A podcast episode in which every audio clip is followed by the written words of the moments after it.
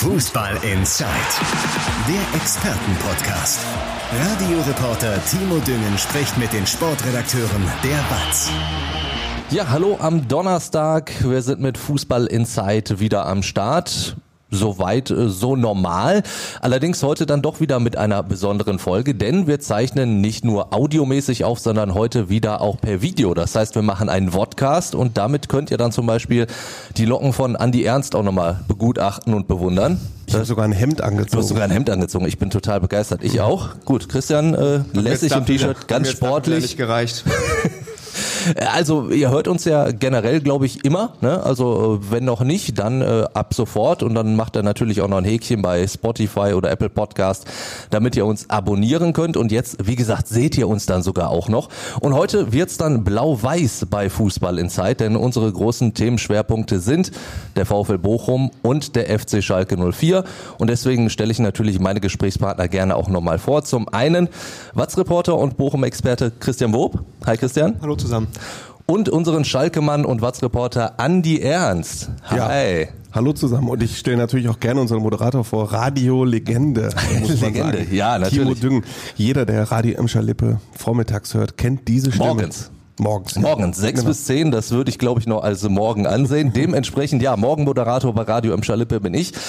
Wenn ihr euch jetzt im Video denkt, mein Gott, der sieht echt müde aus, äh, der ist auch müde, das ist Berufskrankheit. Ansonsten äh, bin ich dann am Wochenende auch noch als Fußballkommentator unterwegs bei den Spielen von Schalke 04 und dem MSV Duisburg. So viel dann äh, zu mir. Kommen wir direkt zum Thema und ich mache mich, äh, glaube ich, direkt mal unbeliebt. Es tut mir zwar in meinem Ruhrgebietsherz wirklich weh, aber ich stelle direkt mal die These auf. Der VfL Bochum ist in der neuen Saison für mich Abstiegskandidat Nummer eins in der ersten Liga. Christian, was sagst du? Ja, ich glaube, äh, du bist nicht der Einzige, der diese Meinung hat, ehrlich gesagt. Leider, ne? ähm, e- Egal durch welche Brille man das schaut. Ähm, ja, aber man kann auf die Zahlen gucken, auf die Etats, auf die personelle Situation, was passiert ist jetzt in der, äh, auf dem Sommertransfermarkt schon. Und dann muss man halt mit dieser Erwartung, also mit einer sehr geringen Erwartungshaltung wirklich in diese Saison gehen. Was heißt eine geringe, aber eine realistische eben. Und das kann wieder, wie in der vergangenen Saison auch, nur das, ähm, ja, das Ziel Klassenerhalt für Bochum sein. Ähm, und alles andere ist Zugabe. Viele sagen ja auch, dass zweiter Klassenerhalt in Folge das viel größere Wunder wäre. Das als zweite Jahr soll immer das Schwierigere sein und das bewahrheitet sich ja auch wirklich in sehr, sehr vielen Genau, Fällen. genau, diese Redewendung kommt ja nicht von ungefähr. Ja. Also von daher, ähm, aber das ist den Verantwortlichen da auch ähm, bewusst, das ist der Mannschaft bewusst, dass es nur wieder ja um, um den Klassenerhalt gehen wird. Also von daher ähm, machst du dich da, glaube ich, auch nicht unbeliebt, sondern siehst es einfach nur sehr, sehr realistisch. Ja gut, ich weiß nicht, Andi ist ja tatsächlich vom Herzen Bochum-Fan, dementsprechend mache ich mich vielleicht doch unbeliebt. Aber du sagst Also natürlich ich auch, rede jetzt kein Wort mehr mit dir, außer es ist beruflich. Ja. Muss man ja mal sagen. Also ich werde auch in der kommenden Saison alle 34 Spiele für den VfL tippen. Wobei Ja. 32 und bei den Schalkern tippe ich glaube ich nicht. Das ist dann auch mal immer da ich unentschieden mich oder so, ne? Ja. Wahrscheinlich ja. Ähm, ja, aber unterm Strich, Christian hat schon gut zusammengefasst. Wenn man jetzt auf die reinen Zahlen guckt, dann spricht jetzt wirklich nicht viel für den VfL Bochum, was natürlich auch mit der Stärke der Liga und mit den Aufsteigern zusammenhängt. richtig. In der vergangenen Saison hattest du mit Fürth und Bielefeld zwei Mannschaften, da konntest du als VfL Bochum sagen, Die zwei können wir oder zwei- müssen wir hinter uns lassen. die zwei vielleicht. müssen wir hinter uns Ja. lassen. Aber in diesem Jahr, Du starke Aufsteiger. also das höre Also ich auch, verhältnismäßig. ich höre das, ich höre das auch auf Schalke Ja. oft. Äh, ich weiß gar nicht, mit wem ich da im Interview zusammensaß. Der sagte mir dann auch, aber jetzt mal ehrlich, wen, wer ist jetzt der automatische Absteiger? Also mir fällt da eigentlich keiner ein. Ja. Und dann guckst du halt auf die Zahlen und siehst, den geringsten Gehaltsetat hat, obwohl der VfL Bochum jetzt ein Jahr Bundesliga gespielt Ja. hat, der VfL Bochum. Vor allen Dingen, Christian, du hast das schon angesprochen, es gab ja einen Umbruch, es wurden viele Leistungsträger abgegeben. Ich meine, Polter, Pantovic, Bella Kotscha, Bleitsch. Hat dem Verein natürlich einiges an Geld gebracht. Die Ablösesummen waren ja durchaus ganz gut, aber an Substanz hat der VfL ja schon damit verloren. Ist das so ein bisschen der Fluch eines erfolgreichen Aufsteigers in der letzten Saison? Also erstmal ist das natürlich ein klares Zeichen davon, dass was in Bochum passiert ist in den letzten paar Jahren halt anerkannt worden ist, dass man ähm, für solche Spiele auch so hohe Summen bekommt. Ich meine, Bella Kotschap äh, als Vereinsrekord mit 11 Millionen, glaube ich, nach äh, Southampton. Ähm, ja, du, du hast schon recht, also es ist halt so ein zweischneidiges Schwert. Auf der einen Seite ähm, verlierst du dadurch jetzt erstmal, wenn man auf Bella Kotschap und, Leitsch äh, blickt, die komplette Innenverteidigung, Ja. die ja wirklich auch ein Prunkstück in der ersten Bundesliga-Saison war. Ähm, auf der anderen Seite ist man sich in Bochum auch wirklich dem bewusst, dass wenn du Spieler verkaufst und dadurch Ablösesummen generierst, dass das im Endeffekt auch das komplette Geschäftsmodell ähm, ja, ähm, ja, finanziert und dass das ähm, immer immer Teil des VfL Bochum sein wird, Spieler auszubilden und sie dann für ähm, besseres Geld zu, oder für hohes Geld für, oder für viel Geld zu verkaufen, ja. was ja bei Leitsch und Bella Kotschap ganz hervorragend funktioniert hat, die über Jahre hinweg ausgebildet worden sind in Bochum und dann eben diesen Sprung gemacht haben. Und ähm, wenn man ehrlich ist, bei, bei Leitsch war es ja schon so, dass der schon hätte im vergangenen Sommer gehen können. Ähm, aus Dankbarkeit zum Verein hat er den nochmal verlängert. Also man konnte sich da auch schon darauf einstellen, dass ähm, der Absprung im, im nächsten Jahr irgendwie passieren wird. Und bei Bella Kotschap ist es ähnlich, wo auch schon relativ früh klar war, dass er eine neue Herausforderung sucht. Und mit dieser, ähm, ja, mit diesen mindestens 11 Millionen, die es da gibt für Bella Kotschap, hat der VfL, glaube ich, auch ein sehr, sehr, sehr gutes Geschäft gemacht. Also wirtschaftlich macht das natürlich für den VfL Sinn. Sportlich wird es dann schon schwieriger und ich könnte mir auch vorstellen, dass das so bei der Stimmung der Fans natürlich auch so ein bisschen was macht. Wenn du die ganzen ja, Leistungsträger oder nicht alle, aber schon einige abgibst, und das in diesem schwierigen zweiten Jahr, das ist natürlich ein Euphoriekiller. Das stimmt. Ähm, Gerade auch dieser Polterwechsel, der ja sehr, noch in einem sehr emotionalen Umfeld, sag ich mal, passiert ja. ist. Ähm, ich glaube, die ersten Gerüchte gab es ja da um, um Polter und Frankfurt und da hätte man gesagt, ja, spielt da. Der will Champions League spielen. Genau, in dem Moment war es noch Europa League, ja. aber ähm, ist irgendwie verständlich und die werden auch dementsprechend nochmal ihn dann auch bezahlen für äh, Europapokal. Aber dann der, der Wechsel nach Schalke hat ja schon dann irgendwie so ein bisschen ähm, ja, Fragezeichen, Wut hinterlassen äh, in Bochum, ähm, jetzt also auf, von, von der Fanseite her. Ähm, ich glaube, dem Verein, ja, da war es ganz okay, ehrlich gesagt, weil man hat da eine ordentliche Ablösesumme nochmal für mhm. kassiert. Ähm, du hattest mit äh, Philipp Hofmann schon relativ früh einen ähnlichen Stürmertypen verpflichtet, weshalb ich glaube, dass gerade auf dieser Mittelstürmerposition die, ähm, der Abgang sehr, sehr gut kompensiert werden kann.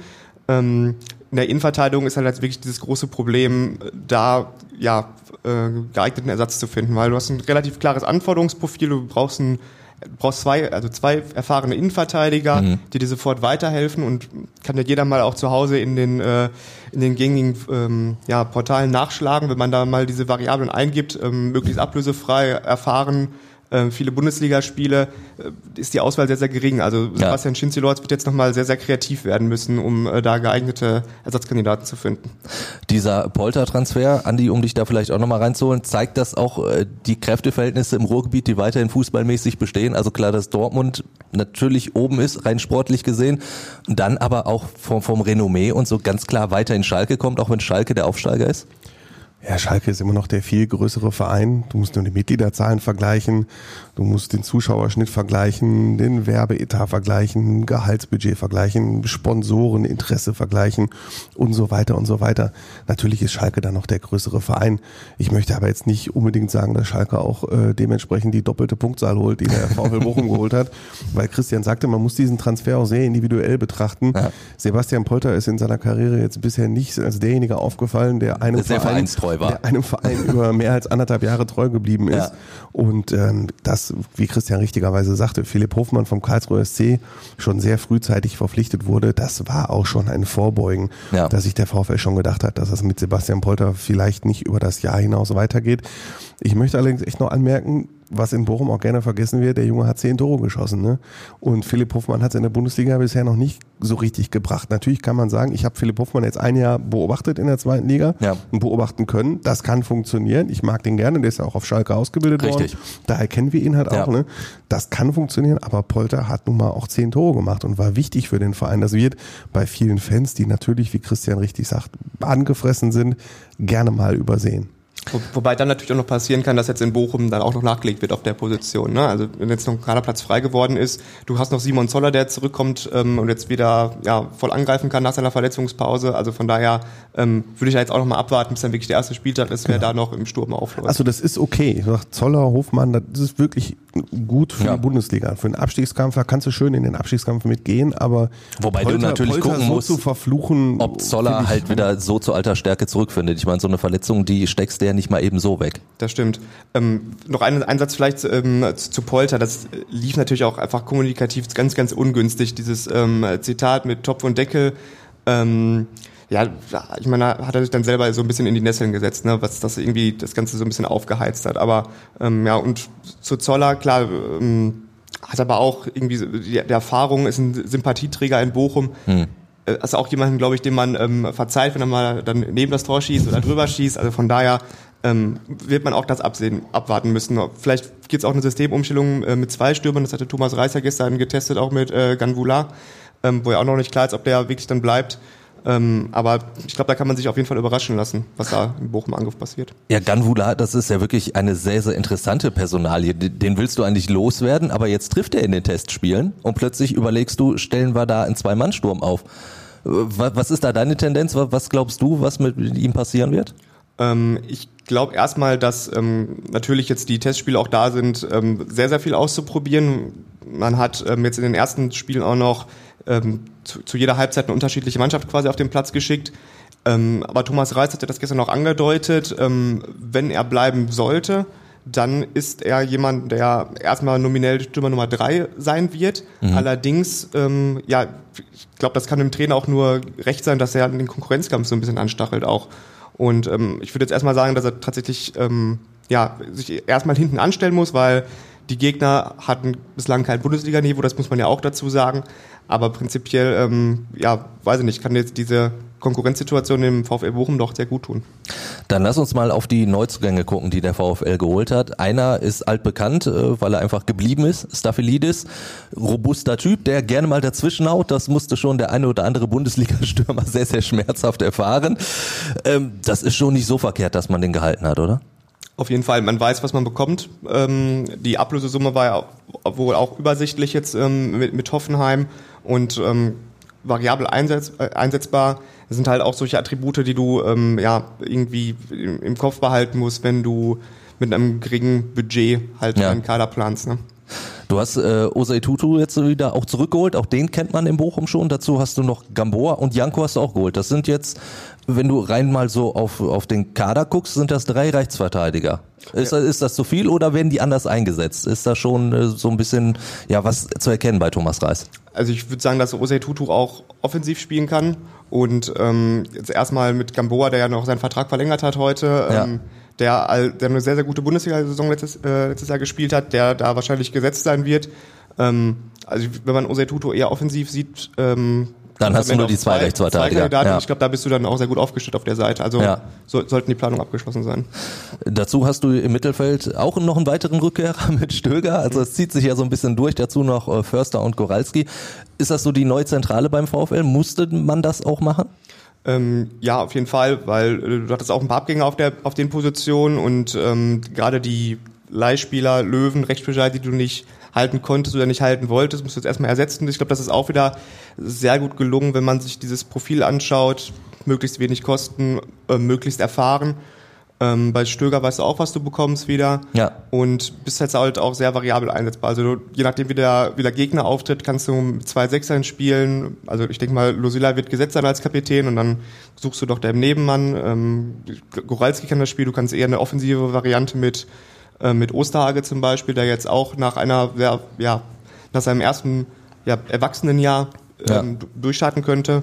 Von daher glaube ich auch, dass man da schon sehr gut aufgestellt ist um Andi vielleicht auch nochmal wieder dazu zu holen, ist das generell, meinst du, ein, ein, Vorteil, so viele Rückkehrer zu haben in gewisser Weise, weil man weiß, was man kriegt, oder ist das vielleicht ein Nachteil, weil dementsprechend ja auch gewisse Erwartungen direkt an so einem Spieler sind? Da erwartest du, der kommt, der kennt das alles, der muss direkt funktionieren.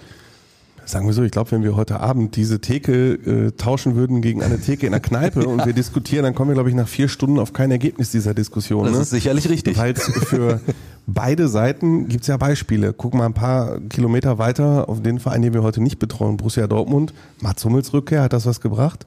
Mario Götze Rückkehr, hat das was gebracht? Kagawa Rückkehr. Kagawa das, das Rückkehr, zieht sich ja hat durch. Hat das was gebracht und ja. so weiter. Ne? Und da kann man sicherlich auch zu anderen Vereinen gucken. Ähm, also ich bin da eher skeptisch, äh, zumal Osai Tutu, ich, wie Christian schon sagte, ich glaube nicht, dass der jetzt von Anfang an direkt spielen wird. Äh, Stöger schon eher, also den habe ich äh, damals auch wirklich sehr gut in Erinnerung, sehr gute Standards geschossen und so, das war schon, war schon in Ordnung. Aber ähm, ich persönlich halte jetzt nicht so viel von diesen Rückkehraktionen. Wir haben äh, über Sebastian Polter schon gesprochen, dass der äh, zu Schalke 04 gewechselt ist. Mit Hofmann hat man direkt schon den Nachfolger früh gehabt, also bevor Polter überhaupt weg war. Ist das für dich ein, ein gleichwertiger Ersatz, vielleicht sogar ein bisschen mehr? Ver verstärkt der Bochum auf dieser Position? Du hast das schon so ein bisschen durchblicken lassen, durchaus. Ähm, ja, also von den Spielertypen lassen sie sich, glaube ich, sehr gut vergleichen. Ähm, aber die Frage ist jetzt, wie Andi das gerade schon angesprochen hatte, ob er das dann auch auf Bundesliga-Niveau halt zeigen ja. kann. Also auch da sind jetzt die ersten Testspiele, würde ich sagen, nicht sehr aussagekräftig, eben weil die Gegner qualitativ viel schlechter sind, ähm, weil du ja auch sicherlich noch nicht die Spieler im, jetzt im Training dabei hattest, die ihn dann mal irgendwann füttern sollen mit mhm. äh, Zuspielen, Holtmann, Asano. Ähm, die steigen ja, oder die sind jetzt erst langsam ins Training eingestiegen. Ähm, von daher muss man da, glaube ich, wirklich die ersten Spiele abwarten. Von, wenn man das jetzt erstmal nur theoretisch sieht, ähnlicher Spielertyp, ähm, noch ein bisschen jünger, der ähm, sicherlich auch noch den nächsten, noch mal einen Schritt machen könnte, ähm, ist es auf jeden Fall ein, ja, also ein logischer Ersatz, sag ich mal. Wie es dann sich am Ende ausgehen wird, muss man dann sehen und vielleicht erstmal ein paar Spiele abwarten. Was würdest du generell sagen, woran muss der VfL jetzt noch in der Vorbereitung arbeiten, bevor es losgeht? Also ich glaube, das Trainingslager wird jetzt, ähm, die fahren ja jetzt am Sonntag ähm, nach Südtirol, wird sehr, sehr wichtig sein, ähm, erstmal im Sinne von Abläufen ähm, ja, zu erarbeiten, weil, wie ich auch gerade schon sagte, sind ja viele Spieler ähm, erst später eingestiegen. Jetzt, ähm, ich glaube, Goralski erst am vergangenen Montag. Ähm, und du hast halt noch die Planstelle Innenverteidigung unbesetzt. Also Masovic und Lampropoulos ähm, sind, glaube ich, am, zum ersten Spieltag hin dann die Innenverteidiger Nummer drei und vier. Also werden noch zwei kommen, die auf jeden Fall den, äh, ja, mit äh, Stammspieleranspruch zum VfL Bochum kommen werden. Ähm, und da sind, glaube ich, so gerade diese Abläufe, gerade die Zentrale, Thomas Reis fordert da viel Kompaktheit, viel Sicherheit. Das sind so, ist so gerade die Position, ähm, wo man, ja, glaube ich, noch sich sehr, sehr stark verbessern muss jetzt im Trainingslager und ja. dann auch in der Offensive natürlich Gegenpressing ähm, mit, äh, mit Hofmann und mit denen, die später eingestiegen sind. Das sind so die, die beiden Punkte. Also in Verteidigung sicher stehen und vorne dieses Angriffsspiel, das Konterspiel, ähm, ja, langsam wieder auf ein höheres Niveau bringen. Vor allen Dingen, äh, wenn es nicht ganz so einfach wird, eine neue Innenverteidigung zu bekommen. Du hast es schon angesprochen, die dürfen quasi nichts kosten, müssen aber viel können.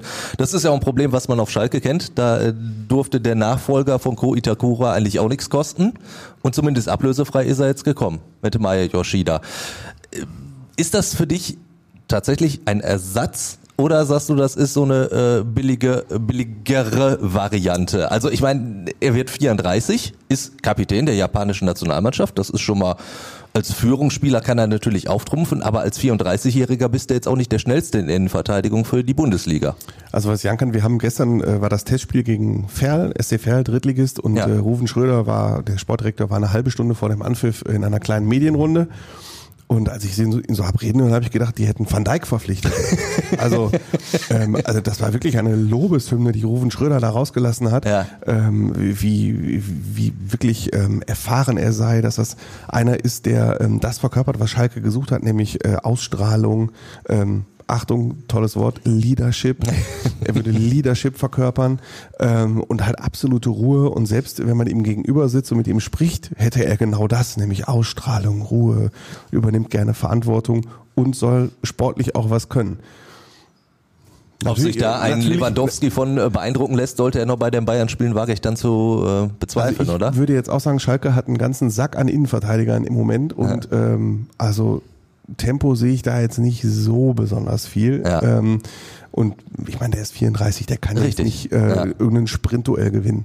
Also wenn du den gegen Alfonso Davis sprinten lässt, dann wird er sicherlich nicht vorne liegen. Er läuft los und Alfonso Davis ist schon auf der anderen Seite. So, genau. Aber äh, er ist halt erfahren und was man ja. erfahrenen Abwehrspielern halt auch nachsagt, äh, ne, er kann halt viel Stellungsspiel, Stellungsspiel, Auge. In der so. Kreisliga funktioniert das immer. Muss, wenn, wenn du hinten einen reinstellst, der einfach nur weiß, wie er stehen muss, das reicht meistens. Aber Bundesliga vielleicht nochmal was anderes. Vielleicht, ja. Also ich bin total gespannt, wie er ich ist. Auch, also er auch. Wurde wirklich, wirklich ja. sehr, sehr, sehr gehypt. Also da muss schon viel kommen jetzt von ihm.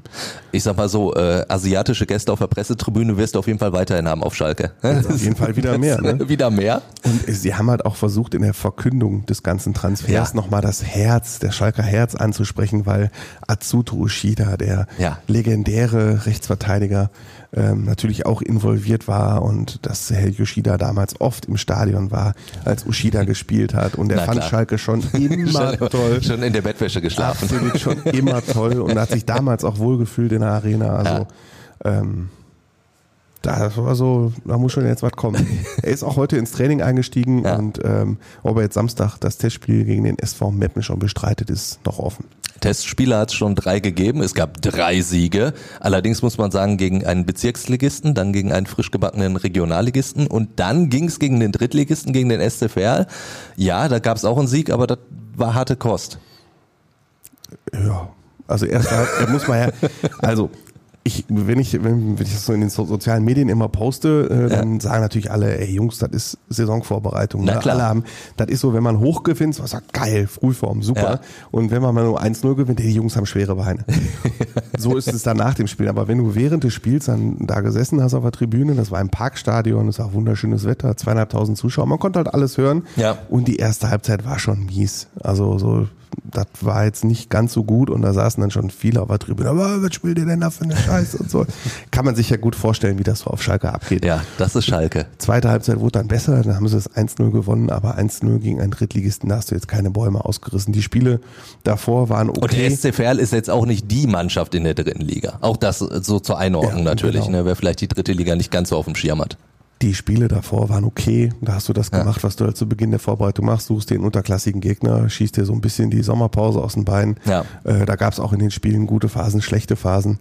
Und ähm, die haben sie dann standesgemäß für sich entschieden. Aber es gab schon Saisonvorbereitungen, das muss ich auch sagen. Da wurden Spiele wie gegen den SC Verl in der Tat äh, mit 4 zu 5 äh, zu Hause verloren. Stimmt, ja. Und dementsprechend begann auch die Saison. Jetzt, äh, also das war das Spiel, äh, das war ein Spiel unter David Wagner, der dann am zweiten Spieltag auch Ja. gehen musste. Also da war Ferl ein schlechtes Omen. Und wenn es jetzt auch so in die Saison geht, 1 Dann- zu 0, viel gekämpft, mit Ja. Ach und Krach über die Linie gebracht irgendwie dann. So, so ein Wursteltor, wie es war von Henrik äh, Matriciani. Äh, wie viel Frank Kramer sieht man schon im Spiel der Schalker? Ist da schon eine Handschrift zu erkennen, wie man immer so schön sagt? Du, es ist natürlich schwierig. In solchen Testspielen weißt du genau, es gab jetzt sechs Halbzeiten, drei Spiele, sechs Halbzeiten, es haben Sechs Mannschaften. sechs Mannschaften Ja. gespielt. ne? Also er hat in allen drei Spielen zur Halbzeit komplett ausgewechselt. Da muss man natürlich gucken, äh, wer steht zur Verfügung. In den ersten, im ersten Spiel waren zum Beispiel noch drei aus der U23 dabei, im zweiten Spiel auch.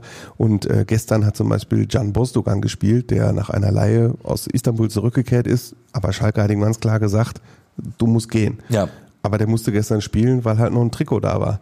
So, ne? Da war noch ein Trikot da und wir brauchen jetzt noch einen. Okay, Can, hier hast du ein Trikot, spiel mal. Ne? Ähm, und dementsprechend würde ich jetzt sagen, äh, dass es jetzt schwierig ist. Also natürlich, dass er Viererkette in der Abwehr spielen lässt, das war schon vorher bekannt. Ja. Und das lässt er jetzt natürlich schon auf den verschiedenen Positionen einspielen. Ähm, dann so ein bisschen äh, natürlich vorne früh draufgehen. Das äh, hat er auch schon mit der einen oder anderen Formation ausprobiert. Du konntest schon erkennen, welche Spieler er auf welcher Position sieht. Aber äh, das wird sich alles erst geben, wenn wirklich alle Zugänge da sind, wenn alle Spieler, die verspätet eingestiegen sind, fit sind, wenn die Gegner besser werden. Jetzt kommt am Samstag nochmal ein Drittligist, der SV Meppen, und dann wird's halt äh, richtig gut. Dann spielt Schalke im Trainingslager gegen zwei italienische Erstligisten und danach noch gegen Twente Henskene. Das sind dann richtige Tests und da kannst du dann sehen, was für eine Handschrift äh, wirklich äh, schon die Vorbereitung gebracht hat. Als wir vor zwei Wochen unsere Folge aufgezeichnet haben, die erste nach unserer sehr, sehr kurzen Sommerpause, sind wir mal so durchgegangen, wo braucht Schalke noch äh, Verstärkungen? Da haben wir mehrere Positionen gehabt. Zwei Haken konnten wir jetzt aber dann doch schon äh, dahinter setzen. Einmal Innenverteidiger, also da äh, ist Schalke dem VfL Bochum auf jeden Fall voraus, Christian. Und ja, dann heute auch noch ein Rechtsverteidiger. Cedric Brunner kommt von Arminia Bielefeld. Auch da, den kennt der Trainer. Das ist schon mal das auf Ja. jeden Fall Positive und der kennt Abstiegskampf. ist, das ist eine Art Wunschspieler von Frank Kramer. Äh, Schalke hat auf der rechten Außenverteidigerposition bisher erst einen Spieler gehabt und das ist Mehmet Can Aydin. Der aus der eigenen Jugend aufgerückt ist, hat sicherlich Stammplatzpotenzial. Äh, war aber in der vergangenen Saison auch mal lange verletzt zwischendurch. Aber es ist völlig klar, du kannst nicht mit nur einem Außenverteidiger, der auch noch dazu 19 Jahre alt ist, Ja. ist äh, in die Saison gehen. Deswegen klar, es kommt noch einer und äh, Frank Kramer hat sich dann wirklich für Cedric Brunner, der ablösefrei aus Bielefeld kommt, ausgesprochen, ist 28 Jahre alt und äh, also hat Erfahrung im Abschiedskampf und da sieht man dann auch wieder, in welche Richtung Schalkes Transferpolitik aktuell läuft. Ne? Ja. Natürlich hörst du dann in den Foren und sozialen Medien, hörst du dann auch mal ein bisschen Gemahle, boah, Cedric Brunner, das ist denn so, ne? Aber mein Gott, die Zeiten, in denen Ushida und Fafan auf der rechten Seite waren, die sind, sind halt vorbei. Die sind halt vorbei. Im Moment geht's um den Tabellen, um den 15. Tabellenplatz. Ja. Äh, Und um es nichts geht, anderes. Es geht darum, 40 Punkte zu holen. Ja. Und da ist ein Cedric Brunner, der Erfahrung im Abstiegskampf hat, dann doch der richtige Mann, zumal er den Trainer kennt und das kennt, was der Trainer verlangt. Ich glaube aber, dass das immer noch sehr, sehr schwierig ist, in den äh, Schalker Köpfen das wirklich so, so reinzukriegen, dass man jetzt wirklich nur ein normaler Aufsteiger ist, weil du hast immer noch dieses Umfeld und ich meine, es ist gar nicht so lange her, äh, kurz vor Corona war Schalke auf Champions League Kurs, also das ist ja wirklich nicht so lange her. Und ich glaube, das realisieren einige noch gar nicht. So. Da ist der äh, VfL den Schalker natürlich voraus, also da weißt du einfach direkt von Anfang an, wir sind eine ganz, ganz kleine Nummer und dementsprechend kannst du dann auch anders auftreten vielleicht, ne? Das ist ja das Kuriose. Man denkt jetzt so, ja, Bochum war ähm, ein Jahr in der Bundesliga, haben da eine gute Rolle gespielt. Schalke ähm, ist abgestiegen. Jeder weiß um die finanziellen Probleme und auch um was äh, im Hintergrund passiert ist auf der Führungsebene. Immer wieder Ärger. Ähm, man muss aber immer noch ganz klar sagen jetzt, ähm, dass gerade jetzt, wo Schalke wieder zurückkommt in die, in die Bundesliga, Bochum und Schalke sind nicht immer noch nicht auf Augenhöhe und Mhm. Bochum ist auch sicherlich nicht vor Schalke, sondern ähm, man fischt auch nicht im gleichen Teich für Neuzugänge, für potenzielle. Man könnte ja auch sagen, Bochum wäre auch so jemanden, äh, den Für Yoshida gewesen. Genau, das ist halt Ja. völlig unrealistisch. Das muss man dazu einfach immer noch sagen. Aber ich gebe dir recht, ich glaube, in Bochum ist das ähm, den meisten dann doch äh, bewusst. Also gerade auf der- auf der auf der Fan-Ebene, wo Ja. es dann nicht so ganz so träumerisch zugeht wie auf Schalke, sag ich mal. Ja gut, das geht dann auch mal sehr, sehr schnell auf Schalke, Andi. Das erleben wir immer wieder, auch in der Arena. Ne? Das Ja. kann in die eine Richtung, aber auch in die andere Richtung Genau, und sehr, sehr schnell kippen. die, die Rhetorik von äh, Ruven Schröder, vom Trainer und halt von Peter Knebel, dem Sportvorstand, geht auch in die Richtung, das fällt wirklich auf, Ja. dass sie oft betonen, Leute, hoffentlich seid ihr, die ihr jetzt in der Aufstiegsphase für Mhm. uns da wart, da hatten wir wieder ganz, ganz, ganz, ganz viele Schalker. Ja. Ihr müsst auch da sein, wenn wir mal ein paar Spiele hintereinander verlieren. Weil das wird in der Bundesliga passieren. Ja. Das ist völlig klar, ne? Absolut. Ich habe die Liste der potenziellen Neuzugänge schon angesprochen. Ein paar offene Stellen haben wir aber immer noch. Ein Sechser wird noch gesucht und du brauchst eigentlich noch jemanden für die offensive Außenbahn auch noch. Genau. So, so sieht's aus. Wie Also- sieht's da aus? Dass wir die brauchen auf Schalke, äh, ist logisch, aber ist da schon jemand in der Pipeline? Ja, aktuell, äh, es gibt ganz, ganz, ganz viele Gerüchte, aber ähm, jetzt keinen, über den ich jetzt sagen würde, da weiß ich Da- jetzt, da ist es der sehr heiß. Zumal, ähm, das habe ich heute auch geschrieben in einem Kommentar, kannst du verlinken in den Shownotes. Das werde ich tun, Ähm, natürlich. Schalke muss jetzt erstmal verkaufen, ne? Ja.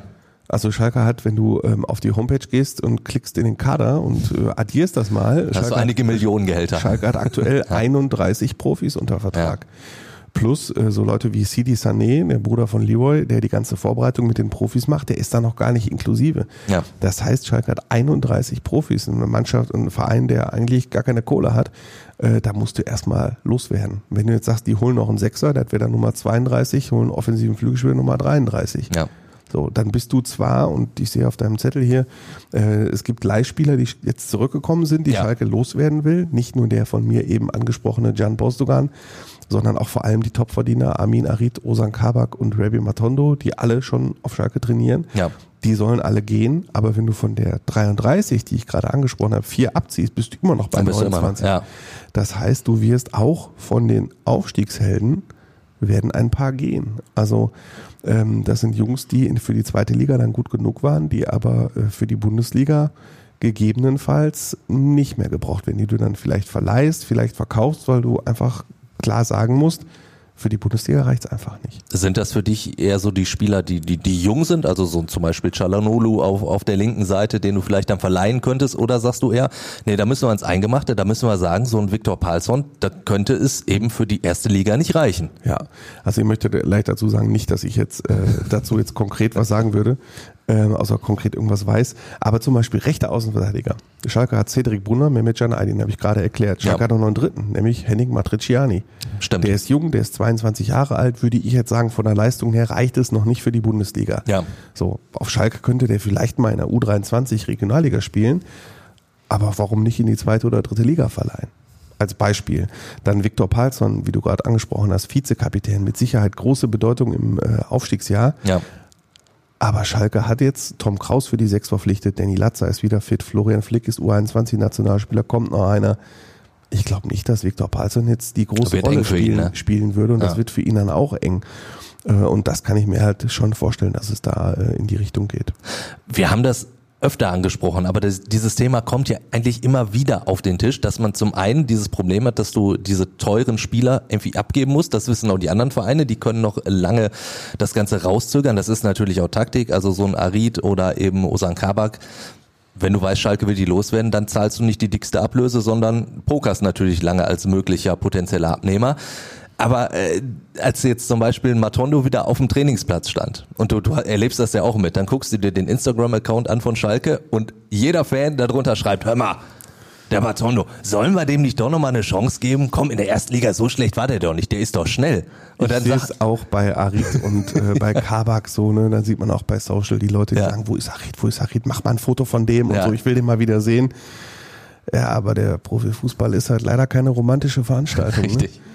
Ähm, und äh, wenn man mit den Schalker Verantwortlichen drüber spricht, kriegt man halt einen Satz als Antwort. Äh, nein, die sind zu teuer. das ist die Antwort, die man kriegt. Ja. Ne? Also äh, da gehen alleine, äh, Schalke hat so ein Gehaltsetat in dieser Saison von 6, 35, 36 Millionen Euro. Und äh, an diese Leihspieler gehen einfach in den, wenn sie jetzt bis zum Ende der Transferperiode am 1. September bleiben würden, gehen alleine zwei, gehen für diese Leihspieler weg, für Ja. die zwei Monate. Ne? Und das muss man halt dann wissen. Und ich glaube nicht, dass Amin Arid, der schon wirklich viel Geld verdient, sagt, okay, ich verzichte einfach mal kurz auf dreieinhalb Millionen Euro, weil die Fans unter dem Instagram-Account geschrieben denn, er haben, verdient Amin ganz, bleibt. ganz viel im Casino in Duisburg, dann, wo er ja früher angeblich häufiger mal war. Das hast du gesagt. nee, aber ähm, also ich glaube nicht, dass Amin Arid oder Osan Kabak betrifft das genauso. Die werden sicherlich nicht anhand der äh, Fans, die bei Instagram kommentieren, sagen, okay, ich verzichte mal auf drei Millionen Euro.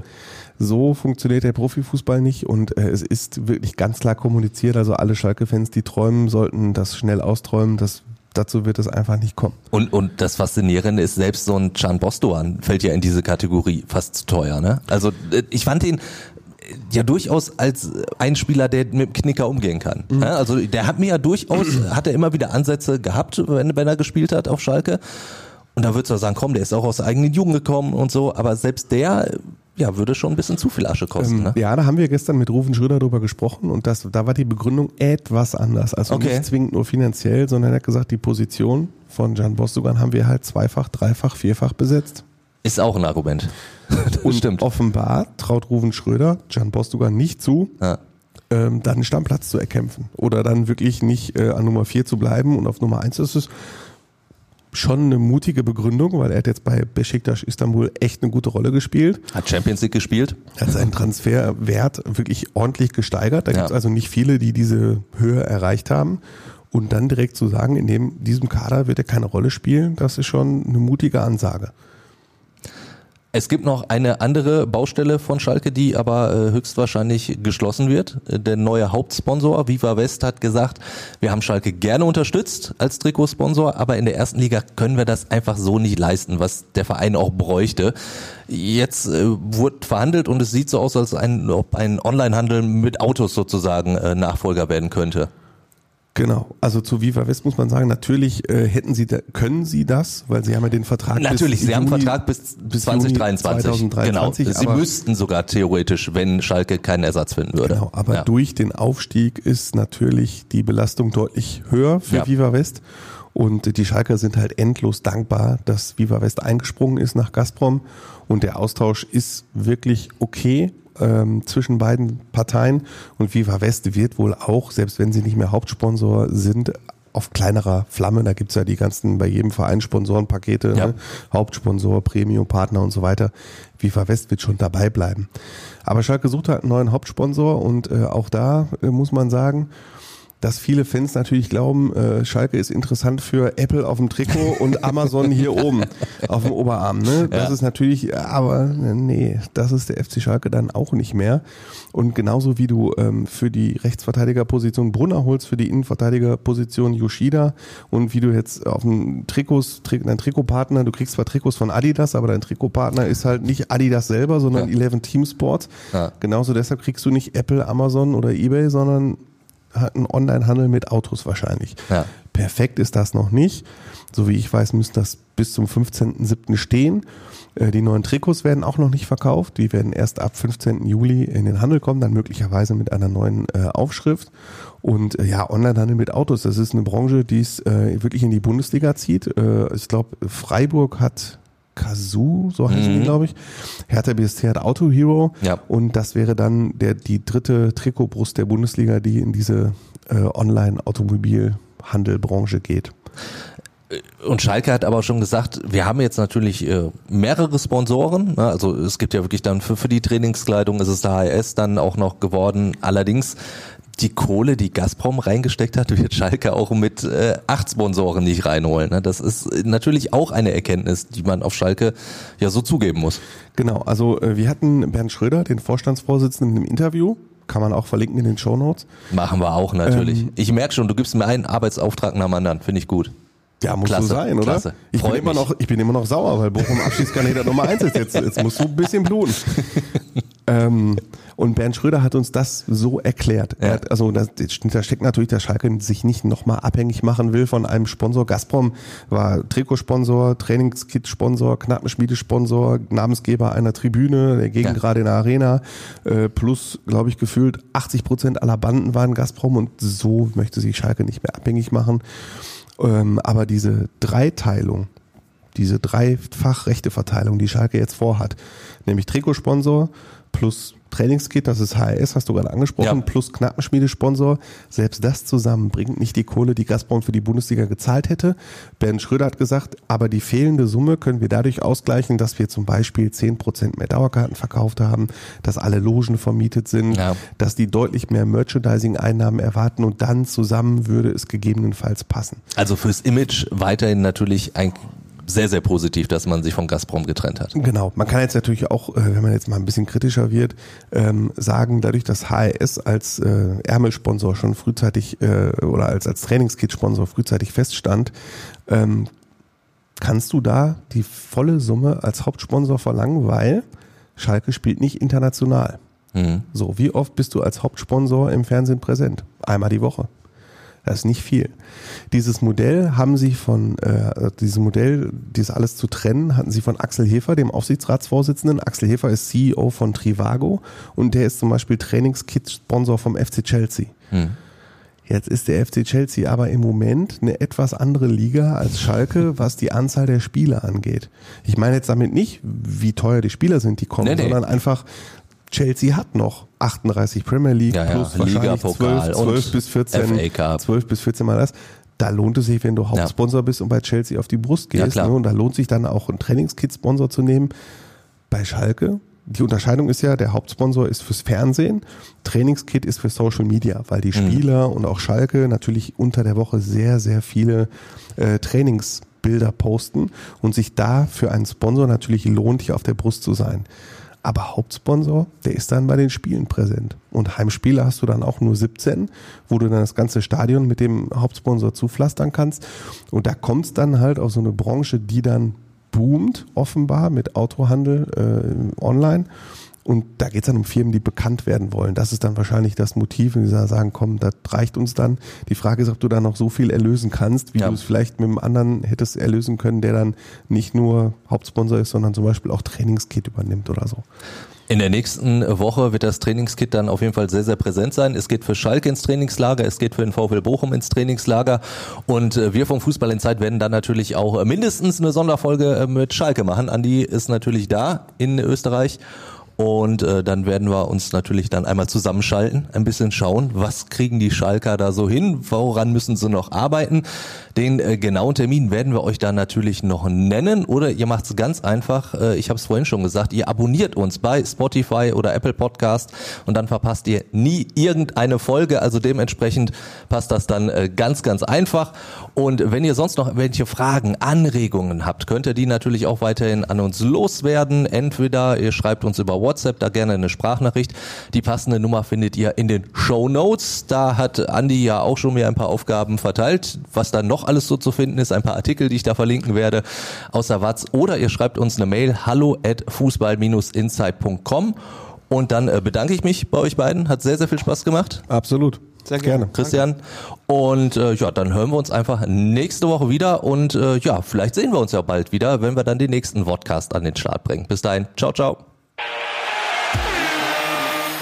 Fußball Inside, der Expertenpodcast von den Lokalradios im Ruhrgebiet und der Watz. Jeden Donnerstag neu, überall, wo es Podcasts gibt.